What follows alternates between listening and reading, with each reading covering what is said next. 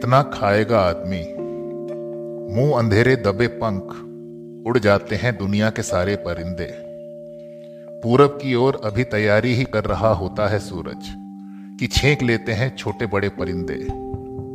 पूरी दुनिया के धरती पर अंधेरा गहरा जाता है।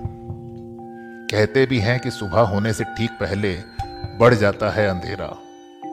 इंसान उठने से पहले वाली गहरी नींद में खोया पड़ा है। कहते भी हैं कि उठने से पहले की नींद गहरी हो जाती है।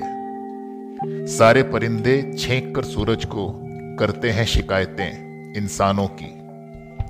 भोर होने से ठीक पहले गोरैया का दाना खत्म हो रहा है। जंगल बेतहाशा कट रहे हैं।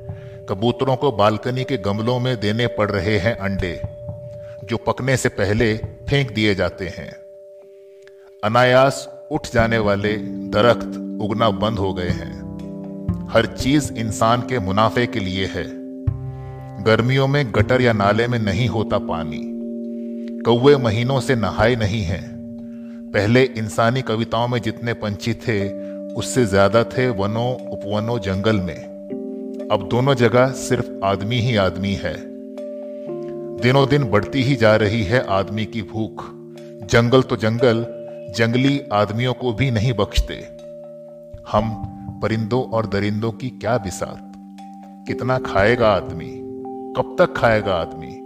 कोई एक हद तो होगी? पूरा आसमान गूंजता है पंछियों के शोर से। इंसानी सपनों में गूंजती हैं आवाज़ें परिंदों की। आवाजों के डैने शब्दों के टूटे पंख झाड़कर गुजरते हैं इंसानी ख्वाबों के आसमान से।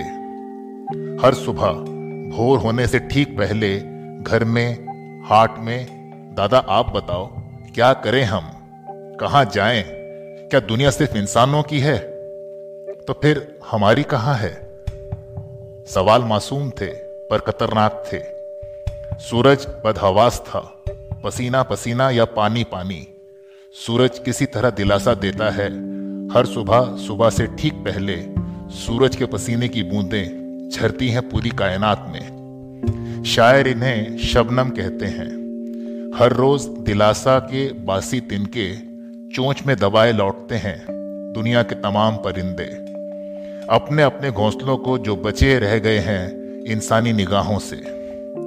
ऐसे ही वक्त करवट बदलता है इंसान। आखिरी बार अपने बिस्तर पर चुभते हैं परिंदों के पर, जो झड़ रहे थे उड़ते उड़ते इंसानों के बच्चे चीहक कर रोने लगते हैं।